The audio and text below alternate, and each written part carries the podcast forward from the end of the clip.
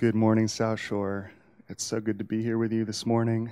Um, it's nice and crisp out, which reminds me of which reminds me of fall, and I suppose we're in that now. Um, you know, if you're like me, singing that song has always been, um, at times, a beautiful blessing. When we sing, um, "You Are Good," it can be it can be a beautiful thing. But at times it can also be something that's really challenging. When we look around at our surroundings and we sing, "You are good," it can be very difficult um, to sing that God is good when we are going through trial. And I know that right now is a difficult time for a lot of people. So um, so if that was you this morning, I want to speak to that, as I think that has been that has been me in seasons. You know, there are seasons where um, it's been really difficult for me to align my attitude toward what God is doing in his kingdom. There have been seasons where it's been difficult for me to figure out what what it means for God to uh, to be in control of time and in control of my circumstances. And the last couple weeks we've been talking about hoping for what's next. We've been talking about having a vision for, for what is coming, um, despite the season we're in. And we've been talking um, also about what Jesus did in the ordinary moments when he saw the miraculous in the everyday. Today, I want to talk a little bit about what God sees when he looks at all of time, what God sees when he looks at, at our whole lives, and how he how he views this whole spectrum of, of what our experiences are, beyond just the, the right here and right now. Um You know, if you're like me, there have been times in your life when you've struggled to keep things in control, when you've struggled with um, with wanting to have things done on your timeline. And there have been times when I've reached out to God and I've asked him, "Lord, will you bring me healing today?" Or, "Lord, will you bring me um, breakthrough in this thing?" And instead of giving me the, the breakthrough I've needed, he has said, "I have something else for you in this moment. But in my time, in, in an acceptable time," as the as the prophets say, uh, "I will bring that healing for you. That that's coming down the pike." Um, this is so challenging for some of us who are more control oriented. It's so challenging for those of us who have to give up that control. Um, so, if you're one of those people, this message is also for you today. If you're like me, also you experience time in a kind of line. We have a word for that. We call it a timeline. Uh, time for all of us is is mostly made up of uh, where we are now, this, these split second moments that we call now, and all the memories that make up our past, these things that are um, that start from the moment we're born and continue on. And then there's the future.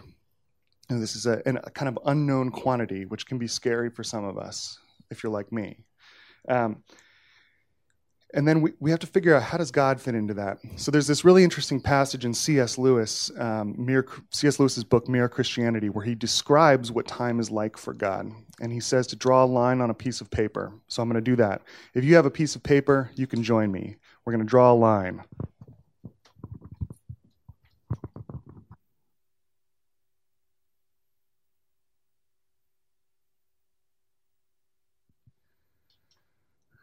John's going to zoom in. Hopefully you can see that. I've drawn a line on a piece of paper, and then there's a dot in the very beginning on the left side, and that's where my life began in nineteen eighty-five. And then I put a mark in the middle uh, for, for where we are right now with me giving this sermon to you. And then um, as it moves forward, there's this unknown quantity, so I just put an arrow, and that's that's what time is. Um, for me, that's a line. That's two dimensions. That's something that's on this sheet of paper. It has a beginning and an end, uh, and, and outside of that is the unknown. And what C S Lewis says is that if we're to think about God's uh, relationship to that line, that God somehow, um, if he is the God we think he is and he says he is, he has to be the paper upon which the line is drawn. He's there before the line was, and he'll be there after the line is gone. He's the framework around which that line is.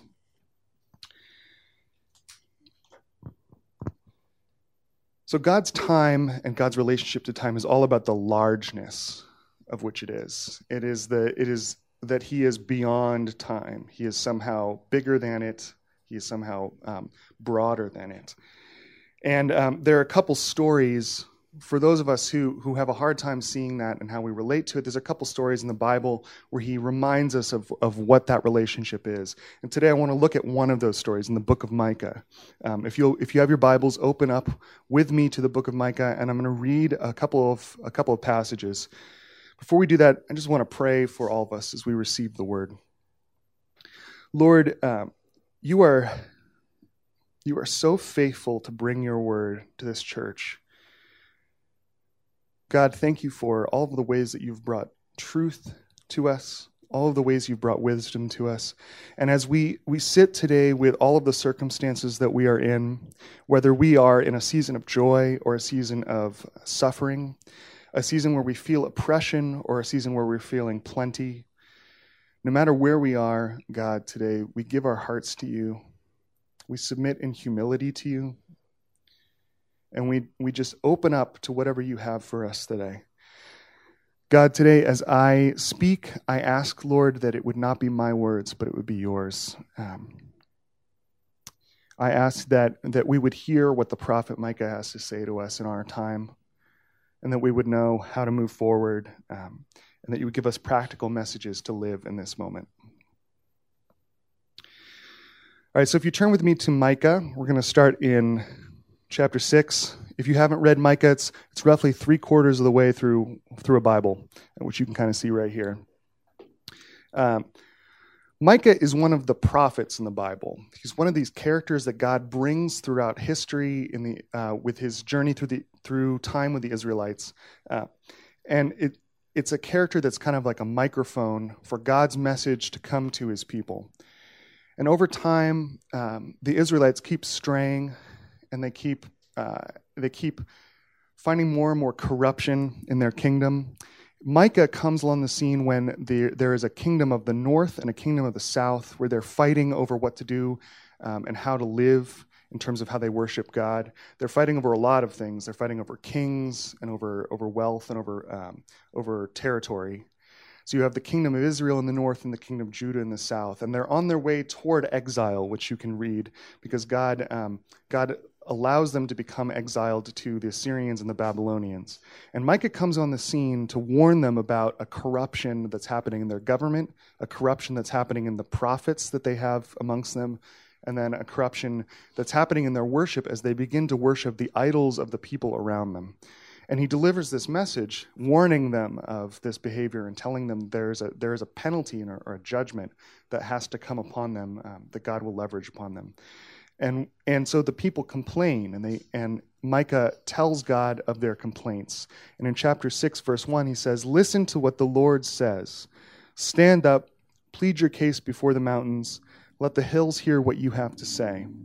Hear, O mountains, the Lord's accusation. Listen, you everlasting foundations of the earth. For the Lord has a case against his people. He is lodging a charge against Israel. My people, what have I done to you? How have I burdened you? Answer me.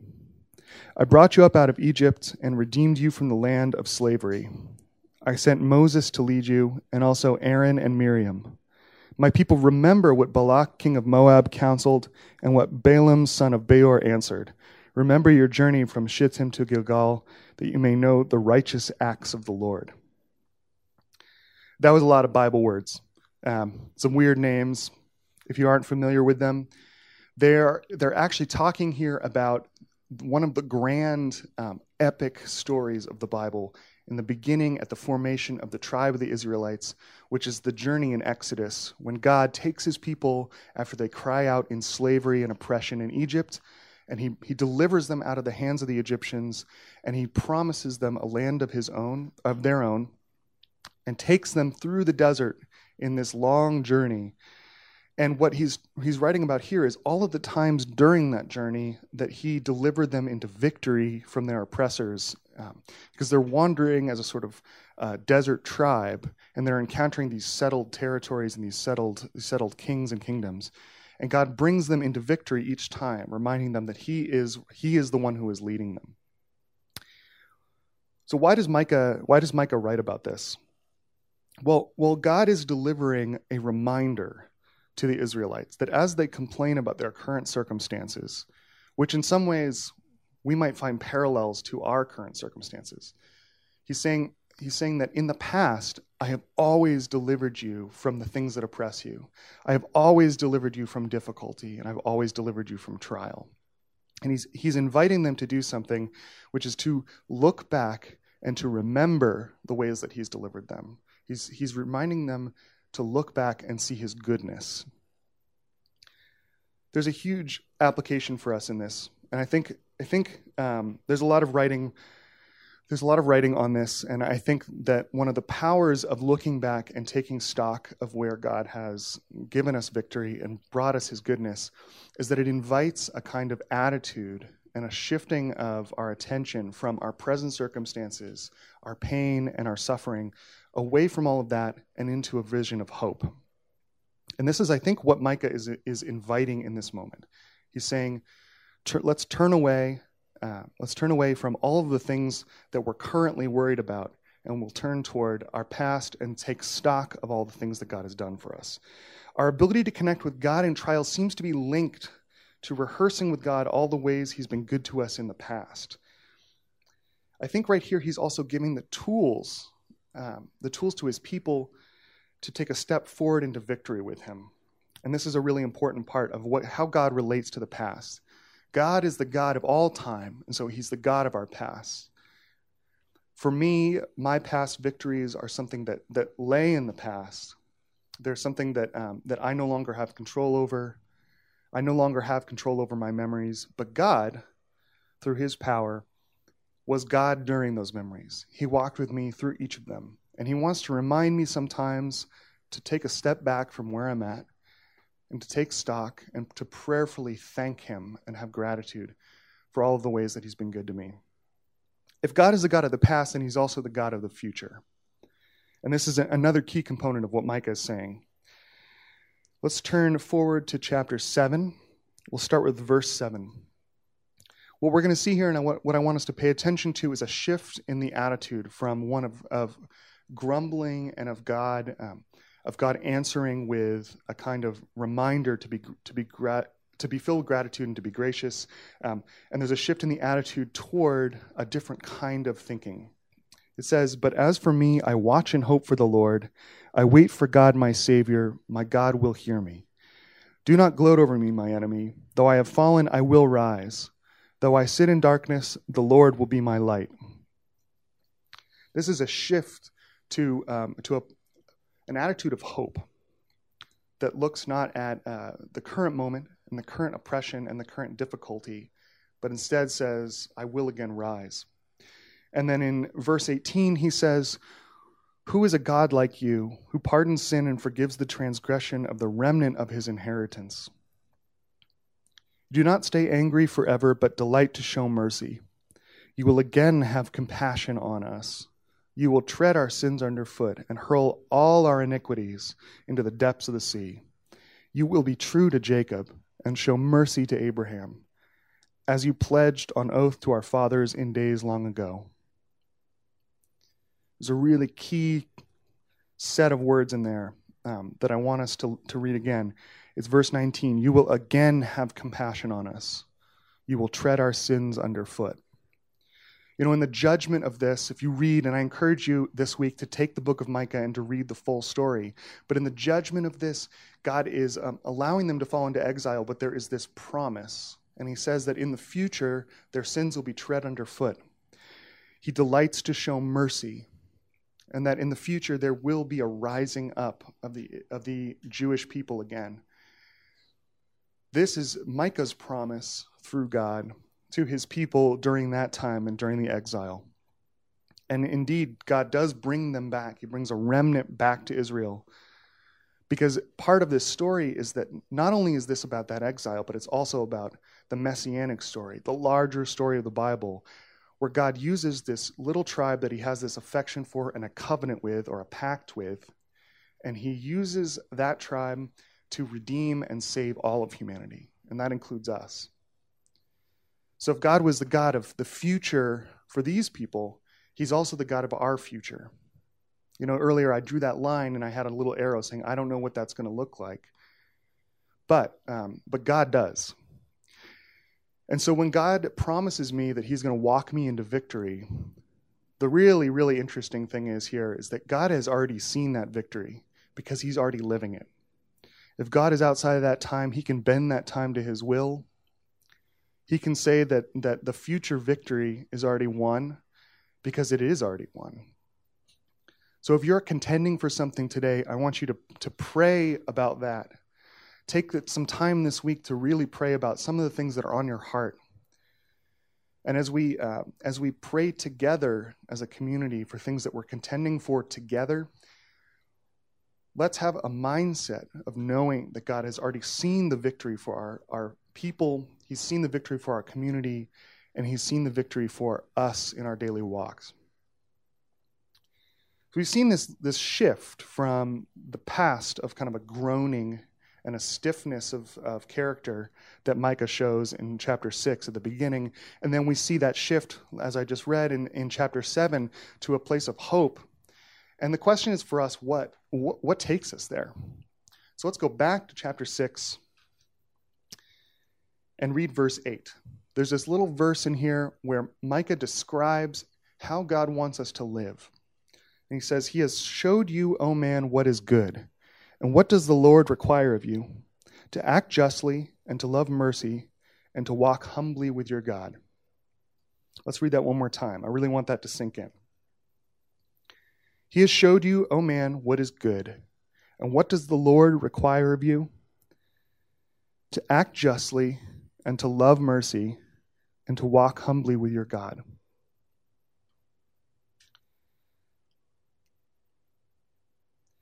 Nowhere in there is there a description of a kind of sacrifice. Nowhere in there is a description of a kind of religious rite or a particular type of fasting or uh, something that needs to be given up or a banner that needs to be raised or a magic, a magic prayer or a set of words that need to be said. There's no formula here except for to act justly and to love mercy and to walk humbly with your God. This is a God that is not asking for an enormous sacrifice. It, earlier it talks about some other sacrifices that, he, that the people are asking, do you want us to give this or this or this? And God just simply says, I want you to live like this. What this verse is talking about is the character of God. It's reflecting the character of God because we're created in his image. And we, when we reflect the character of God, it changes the atmosphere around us and it changes us. When we act justly, justly, when we love mercy, and when we walk humbly with God, we're inviting the kingdom of heaven to come and to change our hopelessness into hope. To change the moments where we are saying, God, I don't know how you're going to get me through this. I don't know how you're going to pay this bill. I don't know how you're going to pay the rent this week. I don't know, Lord, how you're going to find me a new job or how I'm going to find healing in this moment.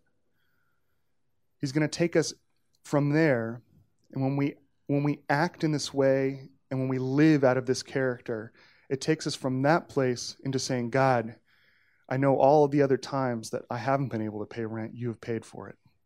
I know all the other times that I ha- I've not had enough, but you've had enough for me.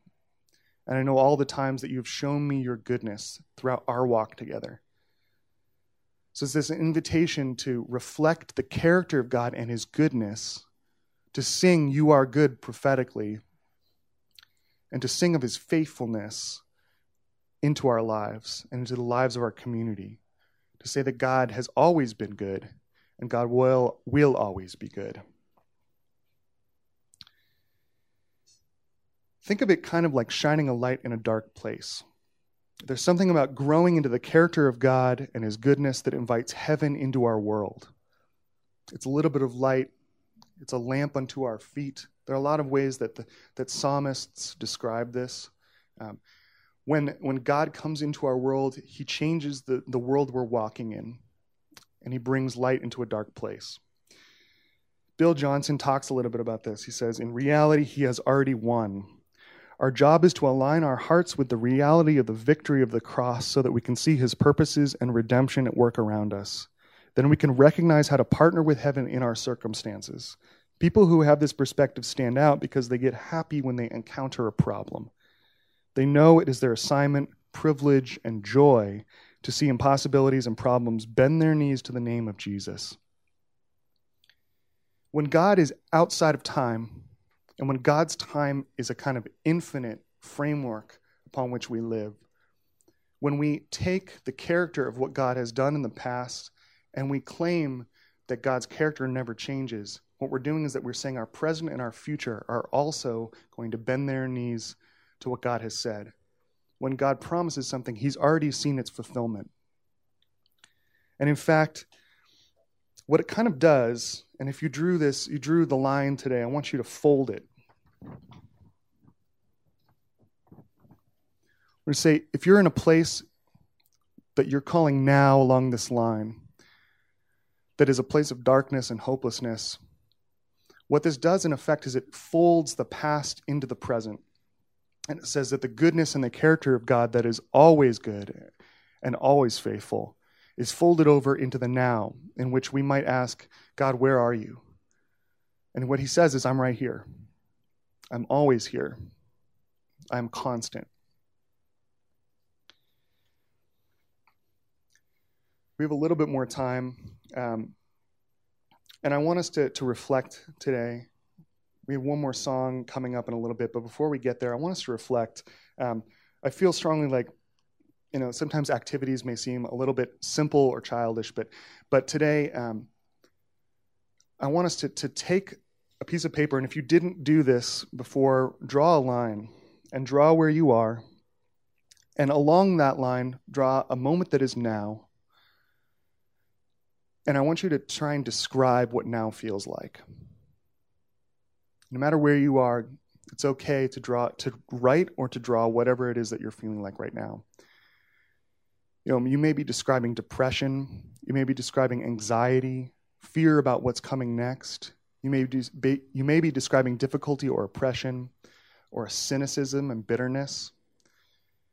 Whatever it is, it may be something really good too. I want you to write that, and I want you to, to look at it and to take some time to give thanks for the ways that God has been good to you in the past. Maybe write some of those out. If you can, write, write some of those ways that God has been really good to you and has shown you that he is victorious in the past. And then I want you to fold it over so that you're reminded that God is always good, that all along that line, God has been good and will be good. And claim the victory today in knowing that God is outside of our time. God has seen what will come, and he knows, and he's in control. And then give that up to him. Um, I'm going to invite the band back up, and I want to pray for us as we have a few more minutes.